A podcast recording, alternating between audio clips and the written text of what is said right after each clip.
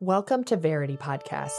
I'm your host, Phylicia Masonheimer, and I am here to teach you how to know what you believe, to live it boldly, and to communicate it graciously to the world around you.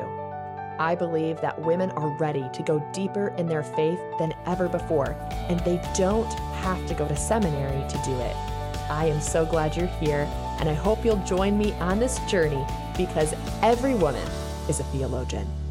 Hello, friends. Welcome back to Verity Podcast. We took a short break this summer as we were camping and traveling a little bit, spending time with family, but now we are back. And I'm excited to start a new series as we finish out the summer, a mini series, if you will, to talk about prayer and a theology of prayer. As I've been thinking about what episodes need to be done on Verity Podcast in the future, I keep coming back to this topic. I'm finding that not only do so many people in my audience struggle with prayer, struggle to cultivate a consistent prayer life, they often can identify the root of that prayerlessness in their theology of prayer and a need for a robust theology behind why they pray and who they are praying to. So I'm excited for this little mini series. I'm not sure how many episodes it will run, maybe until we've covered all the necessary topics, but we're going to start this week by talking about a question I've received many times, one that I have asked in my own walk with God, which is why pray at all if God is sovereign? Why should we pray if God is just going to do what he's going to do? If God's going to save some people or heal some people, what's the purpose of prayer in the first place? We're going to talk about this in this episode, and hopefully by the end of it, you have a little bit better understanding of the purpose of prayer, the nature of God, and why prayer is so essential to the Christian life. Before we begin, I want to address some underlying theologies that will impact your view of prayer. When I was writing Every Woman a Theologian, my systematic theology for laywomen, in that book, I outlined some different salvation theologies and their view of how God works in the world. This is discussed in the chapter on the nature of God and in the chapter on soteriology or salvation theology. The two primary viewpoints are determinism and libertarian free will. And with these views, you end up with a different perspective on how God interacts with the world. In determinism, and of course, there is a spectrum of perspective within these views, but in determinism, God is literally determining everything that happens in the world. In order for God to be sovereign or omnipotent, their perspective is that he must be all causing. But in the libertarian free will point of view, God's sovereignty is not threatened by humans' choice. God, in fact, in his sovereignty, imbued people, human beings, with a will, and that his own will as a sovereign God is actually reflected in the image of God in man. He has given humanity the ability to use his will for good or for evil. And in the libertarian perspective, this is an essential foundational element for all relationship and love. We could not have a loving relationship with God if we were not freely able to choose Him. You'll find this perspective in most Wesleyan traditions, those that are related to John Wesley, such as Methodism, the Nazarene tradition, Charismatic Pentecostal, Free Will Baptist, and others. And so, with these two perspectives, depending on the one you hold or where you land, it could alter your view of prayer. Now, all Christian traditions, regardless of where they land on determinism, definitely view prayer as important because even if God is determining everything, you don't know what He's determining. So you still need to pray in order to stay connected with God's will and have His wisdom imbued within you so you can do His will in the world. So prayer matters no matter what. Charles Spurgeon said in relation to evangelism that he didn't know who God had chosen to be saved, so he needed to preach to everybody. And God would use his preaching to save who he would will to be saved. So that's an example of how a determinist would make sense of something like prayer or evangelism, where God is determining or choosing the path or the person. Now, as a Wesleyan or Reformed Arminian, as I sometimes call myself, classical Arminian, I hold to the libertarian perspective. And so, in my view, prayer is even more powerful, even more important, even more essential because God has actually designed it as a way for us to partner with His work and to understand what His will is and to be a part of what He's doing in the world. This isn't taking away from His sovereignty at all, it's an expression of His love. God is not threatened by the will that He gave man. In fact, I would say it actually exalts his sovereignty, that he is secure enough to give man the ability to reject him or to respond to him. But God is always the initiator in salvation and in our sanctification. All of that begins with him. Our response, though, is something that he permits us to pursue. We can respond to him in obedience, we can respond to him in humility, or we can respond to him in pride. And as we know, scripture says that God resists the proud, so, where does this take us in regard to prayer? When we get to the theology of prayer, we have to begin with that underlying theology of of purpose and determination. Is God determining everything? Is he literally making every single thing happen, even the evil things and the suffering things for his glory? Or is he giving humans the ability to choose good or evil and then actively redeeming the evil choices and inviting us to be a part of that redemption. I would say it's the latter. I do not believe that God is directly causing suffering and evil and pandemics and hurricanes. I believe that God permits the evil of this world and he also is constantly actively redeeming those things in his grace and in his love. And we get to be a part of that redemption. We get to be his hands and his feet. And in his sovereignty, he has invited us to be a part of that great restoration. And prayer is a huge part of this. But prayer is not first about getting things. And this is the segue I want to take into the, the purpose of prayer and, and our proper theology of prayer. I think part of the reason we get hung up with prayer is because we look at it as just a way of getting what we want. I pray for this and God should give it to me. And if you are thinking of prayer in this way, then yes, determinism is going to be a huge hangup for you because you're still only thinking in terms of getting what you want, even if it's a good thing. If we look at prayer as like, I pray, I ask for what I want, and then God gives it to me, almost like an entitled child, we're naturally going to be bothered by the determinist idea that God is just deciding what will already happen. So I want to get this job, but God has decided that I'm going to have this other job. I don't know what that other job is. So why even pray for this job? Because God has something else for me. This attitude is a form of pessimism, it's fatalism. It's saying, well, it doesn't even matter because God's going to do what he's going to do.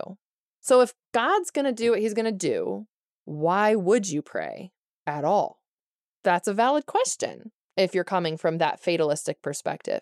I would argue, though, that hmm. fatalism isn't Christianity. There is no place for fatalism in Christianity. There's only place for adventure and goodness and joy and participation and communion and intimacy in Christianity. And that is one reason why I still will always lean more towards the Wesleyan perspective when it comes to things like evangelism and prayer, because I do think that determinism throws a wrench in the biblical narrative in regard to prayer and communion, intimacy, evangelism, and the like. But we're not going to get distracted. So, what's our alternative to fatalism? Well, our alternative is that God knows all things. He's omniscient. He knows what could be, He knows what will be, He knows what has been. And in that foreknowledge, God still gives us opportunities to say yes to something or to say no. God may offer you an opportunity for a great job and give you the freedom to say no to it. He may offer you the opportunity to make a great choice and instead you make a sinful one. And He didn't make you make that sinful choice, He permitted you to. And you will experience consequences for that choice that He hopes will draw you back to His heart so you can grow and you can be redeemed and restored and go on to lead other people into greater holiness and joy. He gives us opportunities and he gives us chances, so many chances to participate in what he's doing in the world and what he wants to do in us. And this is a part of the sanctification of the Holy Spirit in us. He's making us more like Jesus. And prayer plays a huge role in this process. There are two people in scripture that I think kind of give us an example of the difference between fatalistic or utilitarian prayer, prayer that's only about me and what I want, and prayer that's about communion. And those two mm-hmm. people are Saul and David. So in Second Samuel, we see the depiction, first and second Samuel, we see the depiction of Saul and David's relationship unfold. And if you're part of the Bible in a Year Club, that we run through Every Woman a Theologian, whether you're in our January cohort or our July cohort. Our January cohort just finished about a month or two ago the David and Saul story, and we're still watching the consequences unfold. Now, our July cohort will be reaching that stage somewhere around Christmas time. And in this story, what we see is Saul, this tall, handsome, kingly looking man who is obsessed with what people think of him. He fears people. People were his starting point for every decision, and he made all sorts of rash decisions and vows without seeking God's wisdom. But David, on the other hand, led a life characterized by prayer. When he didn't seek God, he ends up in massive sinful decisions. We won't get into those today, but when he did seek God, he had the wisdom for what he needed. So the reflection of prayer in these two men's lives actually points us to a theology of prayer for our own. And it gives us some starting places to understand what prayer is and what its purpose is. So, number one, prayer is communication. If prayer was just fatalistic, if it's just about what you get, Saul would have fulfilled that requirement. He always prayed when he needed something or he he gave the sacrifice when he needed to give it or he thought he needed to give it. But that's not what prayer is about. Prayer is communication. It's a conversation with an almighty and relational God. It's a privilege for us to communicate with God and not just to communicate to him, but to be heard by him. God promises to hear those who speak to him, which is absolutely crazy to me and just the sweetest and most wonderful thing. Matthew 6 6 says, When you pray, go into your room and shut the door and pray to your Father who is in secret, and your Father who sees in secret will reward you.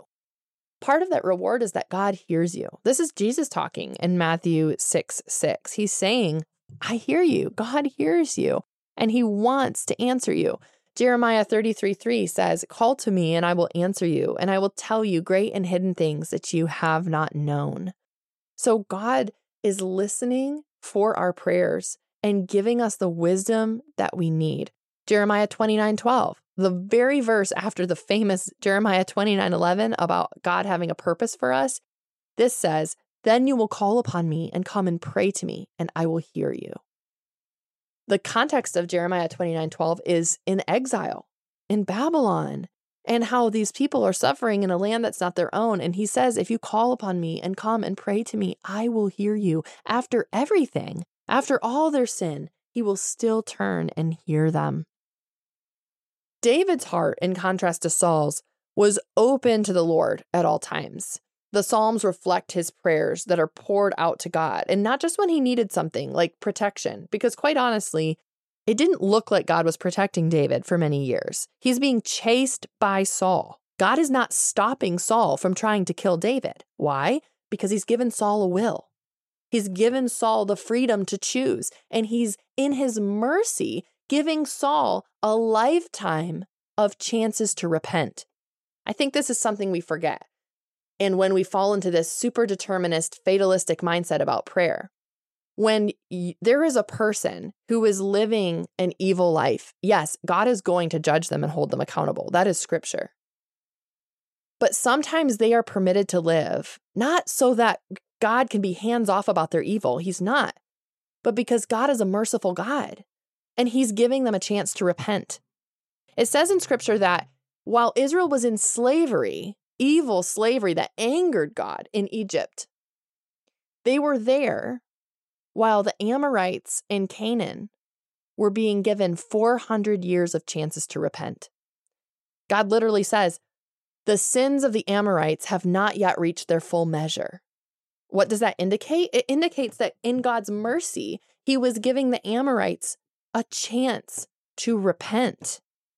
And the same goes for all the people that we see today that we think, why doesn't he just end them? Right? Why does the Bible say that the righteous live long and the wicked don't? And then we see the wicked living till they're like 95, surrounded by piles of money. you know, like, how is this happening? Well, God is a merciful God. And perhaps there is something that we don't know in the spiritual world that is happening, some opportunity that's being offered to these people to repent. What if you knew that that person was still loved by God and that God, based on what scripture says, does not wish for any to perish, but for all to come to repentance? We want that kindness for ourselves, but we sometimes don't want it for other people. And that is the great miraculous scandal of grace, the upside down kingdom. So, prayer is communication. It's also merciful. It's participating in God's mercy for other people. But at the same time, God's still just, and he does give Saul consequences for his actions. Eventually, he actually removes his spirit from Saul. But David, in contrast to Saul, is bringing everything to God, including his, his sins. Psalm 51 depicts his sin and his repentance after the situation with Bathsheba. And if we too want wisdom and direction and character, we have to start by seeing prayer as more than a means to an end. It has to be a lifestyle. God is sovereign, no doubt, and he delights to listen to our requests.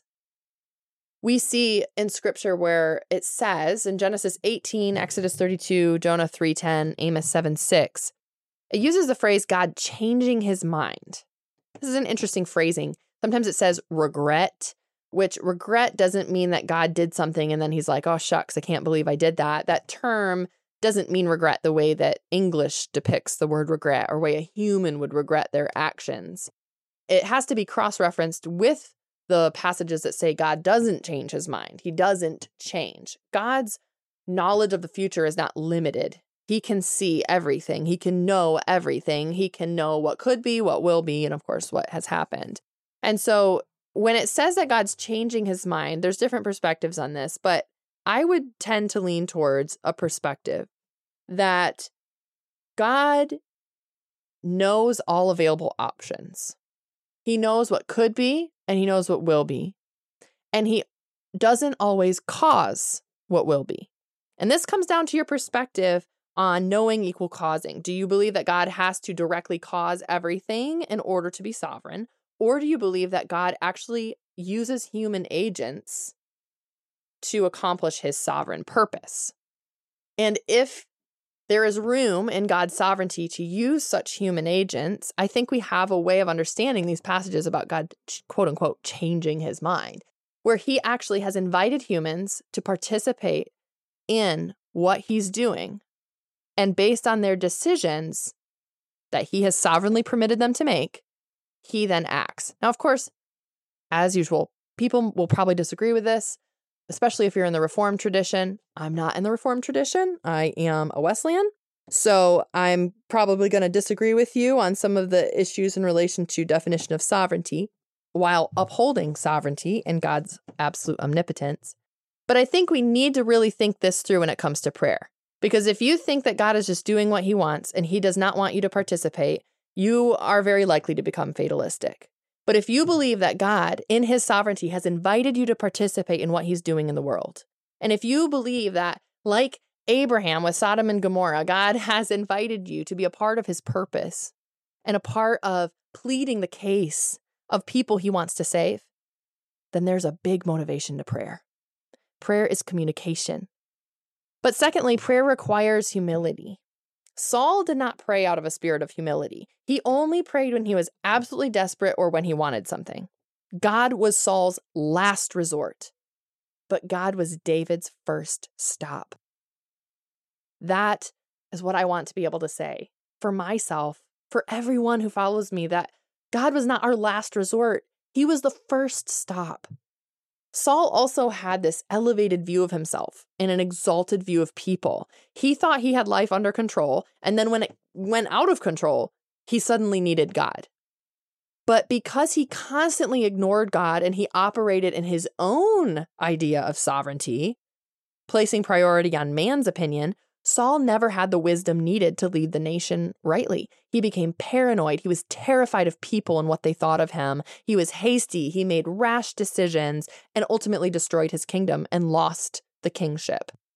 So, when we also depend on our own wisdom and we refuse to consult the Lord, we're actually acting in pride. We think that we know better than God. It's really easy to do. I fall into this. It's so easy to become prayerless, to just, uh, I'll figure it out. God will give me wisdom, but I'm not going to ask. You know what? What is that? We're putting our relationship with God on the back burner. We're not asking Him for input. We're not even sitting still and waiting for an answer. An attitude of prayer that gives God the first fruits of our decisions, the first fruits of our time, that's an act of humility. We get to defer to God's sovereignty in prayer. We're inviting Him into our lives. And only then can we make truly good decisions that we're secure in and we know that what we did was right. Prayer requires humility. The third thing is that prayer is a step of faith. Prayer is faith in both God's character and God's timing.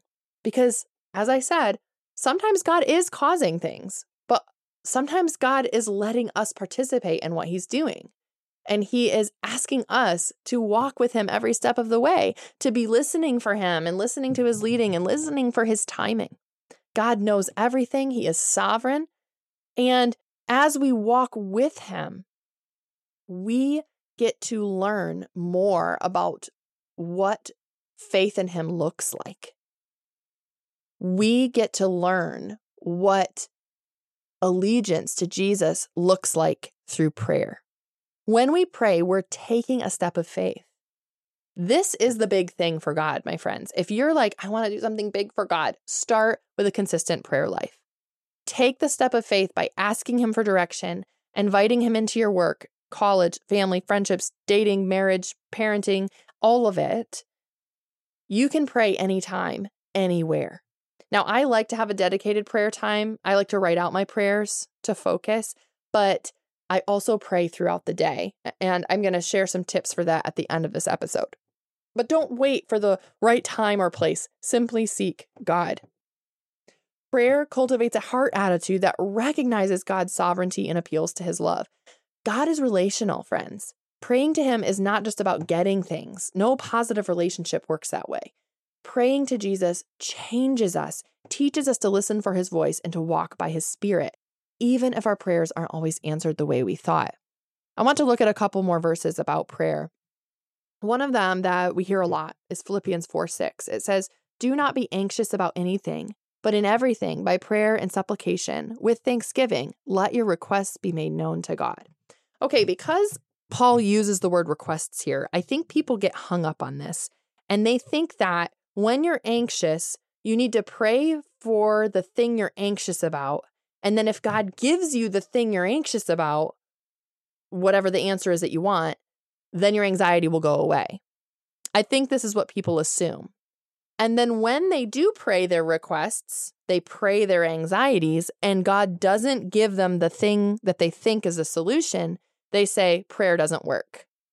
There's no spiritual answer to anxiety. It's just merely physical. And I've said this before, and I'll say it again. There are real physical components of anxiety that definitely need to be addressed. For me, it was a vitamin deficiency, vitamin B, vitamin D. Huge players for women, especially in hormonal anxiety. And when I supplemented with those and magnesium and the right amounts, almost completely erased physical anxiety for me, including removing caffeine from my diet. Anxiety disappeared physically almost completely and almost overnight. But at the same time, I still experience anxiety in a variety of forms for a variety of reasons. The work I do mm. directly confronts the most sinful parts of my character. The most fearful parts of my character are confronted by leading every woman a theologian. I experience anxiety over that on a regular basis. And in that moment, I have a choice. I can bring that to the Lord in prayer, the way scripture says, or I can say, prayer doesn't work and it's not going to fix this. Why would I say that? Well, if I'm praying, God, I'm anxious about what this person said about me online, and God doesn't remove that person or remove what they said, how is my anxiety dealt with? When I look at this verse about anxiety and prayer, not looking for a practical, immediate physical solution, but instead looking at this as a relationship to be sought, as communion with God, that prayer and supplication with thanksgiving is not about getting the request I want answered, but about communing with God. I can see that that relationship with God is what removes my anxiety.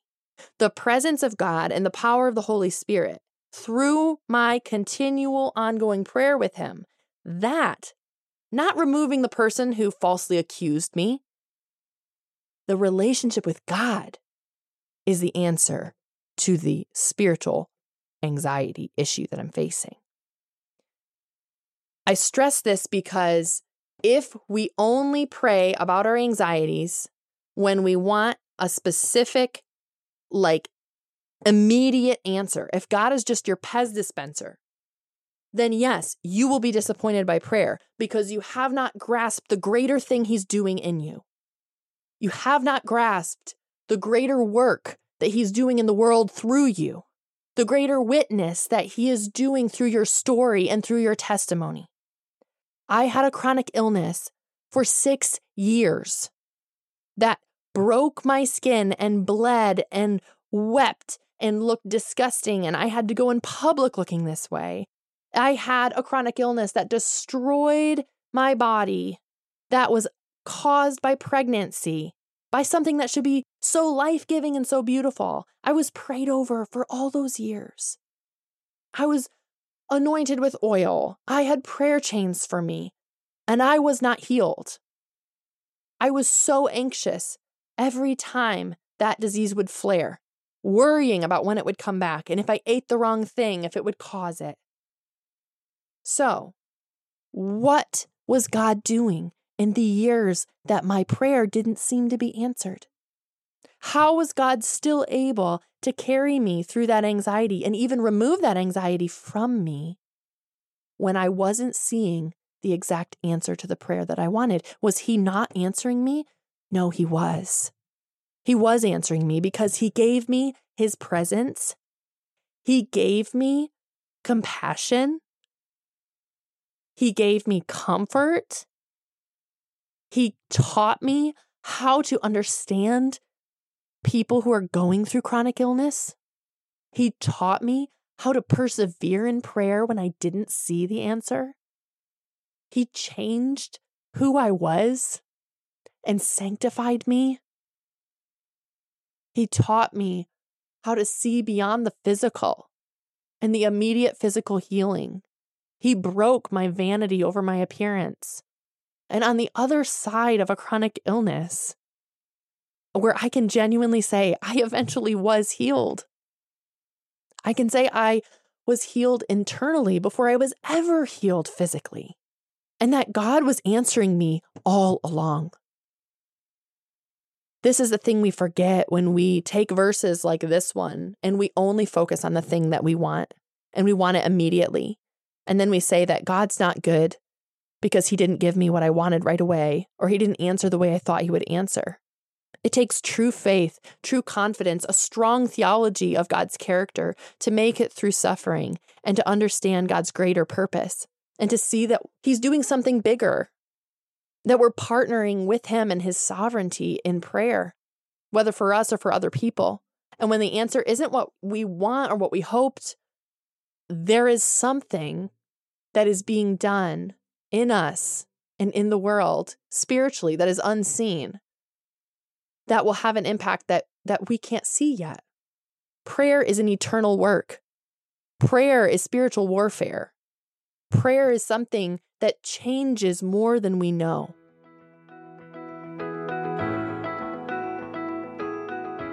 Last month, I told you about a new podcast I've been enjoying.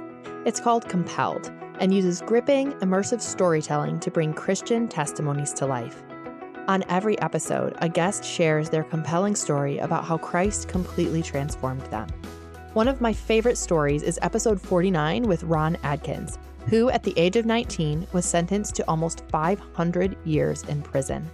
He was violent, angry, and his fellow prisoners nicknamed him Rhino he was in countless fights, attacked numerous prison guards, and eventually became a leader in a white supremacist prison gang. Ron's violence eventually led to him in solitary confinement for over a decade, where he was told he would remain until he died. Condemned by society and separated from humanity, Ron knew that he was utterly alone. Or was he? Maybe, just maybe, a decade of silence is what Ron needed in order to hear a still small voice. Listen to Ron Adkins share his entire story of redemption on episode 49 of Compelled. And while you're there, I think you'll enjoy the other stories they share as well, ranging from missionaries to addicts, prisoners, or just regular people sharing how Jesus Christ transformed their lives. You can listen to all these stories and more by searching for Compelled on your favorite podcast app or by visiting compelledpodcast.com. Again, that's compelledpodcast.com.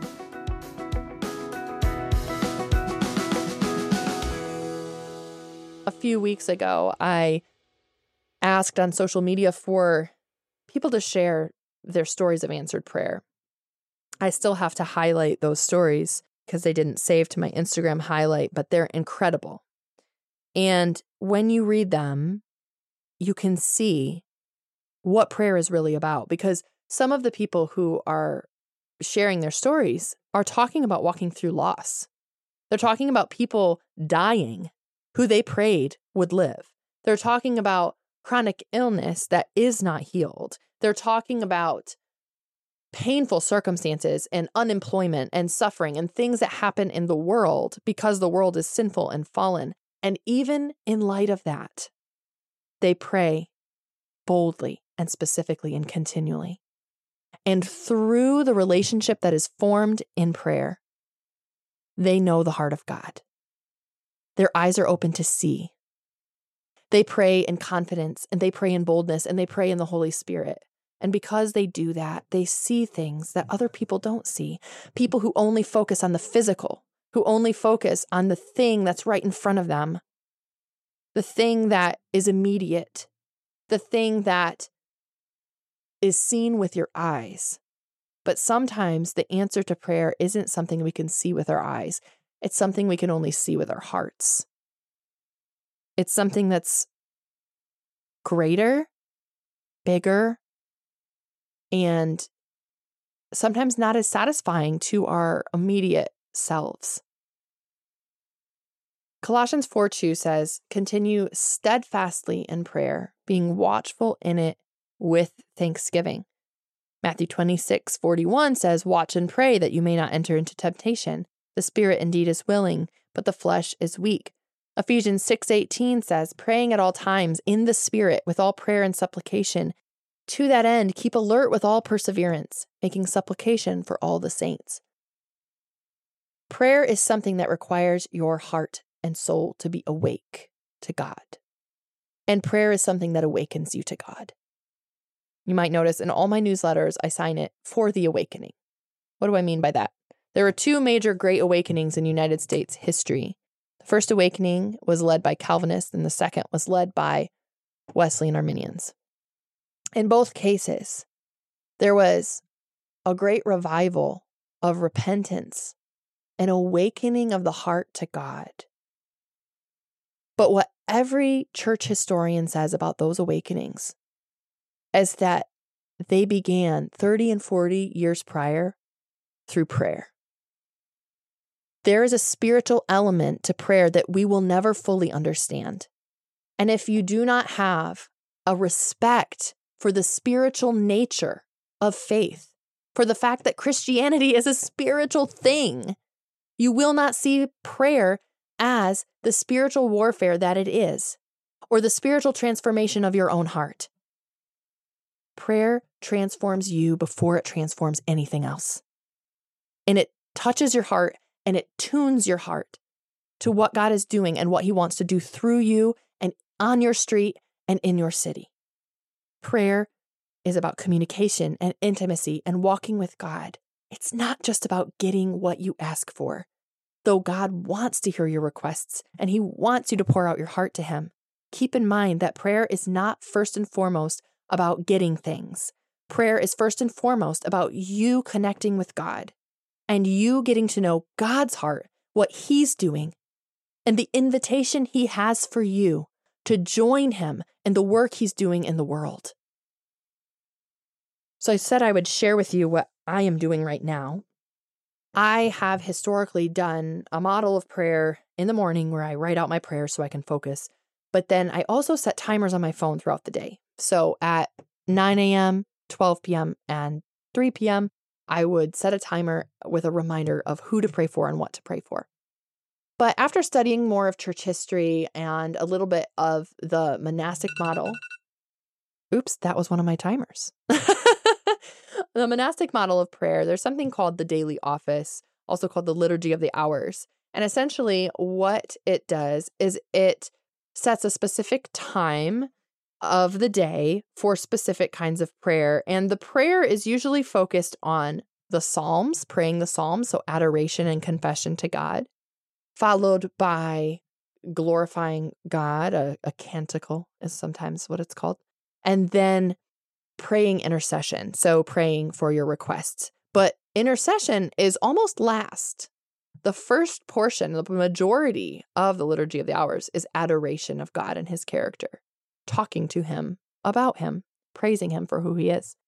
And so the times of day where you will pray or be reminded to pray are lauds, which is 5 a.m., prime, 6 a.m., terce or terci. It's it's in Latin. In Latin, the way I learned it, this would be a hard C, so terce, 9 a.m. 12 p.m. is sext, 3 p.m. is none, and 6 p.m. is vespers, with 9 p.m. being compline. So you have these different times of day with different types of prayer. So, what I've done is I've set timers for each of these times of day. And sometimes I get up and pray, but a lot of times 5 a.m., that's not going to happen. So, when the timer goes off, as I'm still laying in bed, I say the Lord's Prayer or I say Psalm 23. Same thing at 6 a.m. Usually I get up then. And then at 9, 12, 3, and 6, and 9 again, I am praying the Psalms, praying the Lord's Prayer, and then adding my own intercession on specific issues and for specific people on top of it. I try to pray for certain friends. I pray for my kids, for my marriage, for my street, my church, and my city. Those are the primary areas that I am praying over. And then as other requests come in, I will add to my prayer. So if you're wondering, how do I pray continually? How do I make this a habit? This is one way to do that. Setting timers throughout the day to stop, adore God, and then intercede for his people or for the things in your life that are on your heart. But you don't have to wait for a timer. You can pray anytime, anywhere, in the car, on a walk. But one of the things that's essential to this and cultivating a prayer life is turning off the things that prevent it. So, social media, your phone, uh, watching TV. If you have things that you're going to constantly instead of prayer, there's a good chance you won't think to pray.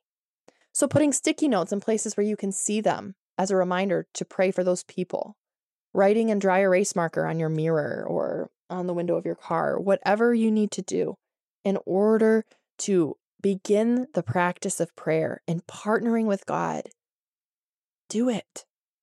And I hope that this episode at least gets you thinking. You might not agree with everything I said, but I hope it gets you thinking about why you should pray. God commands us to pray. Jesus taught us how to pray. The Lord's Prayer is a model for how to pray. But the question must be answered by each of us individually Why do I pray? Why would God command me to pray? And if I'm not doing it, why not? I hope you'll ask those questions this week. And I hope that you will begin a practice of prayer that will change your communion with God, change your intimacy with God, and open your eyes to what God is doing in your world. Thank you so much for listening to this week's episode of Verity Podcast. If you enjoyed this episode, would you take the time to leave us a review? It helps so many other women around the world find out about Verity and about every woman a theologian as a ministry and a shop.